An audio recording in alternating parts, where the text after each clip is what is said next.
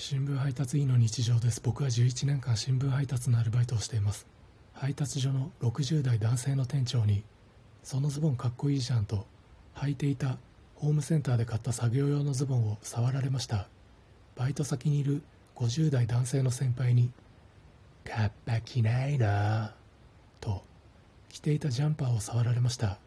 その日は雨が小雨で雨具を着るか着ないか微妙な天候だったので僕は雨具を着ていませんでしたが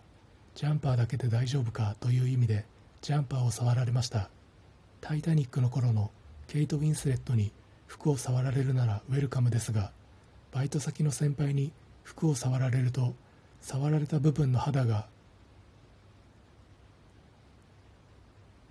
凍傷みたいになります。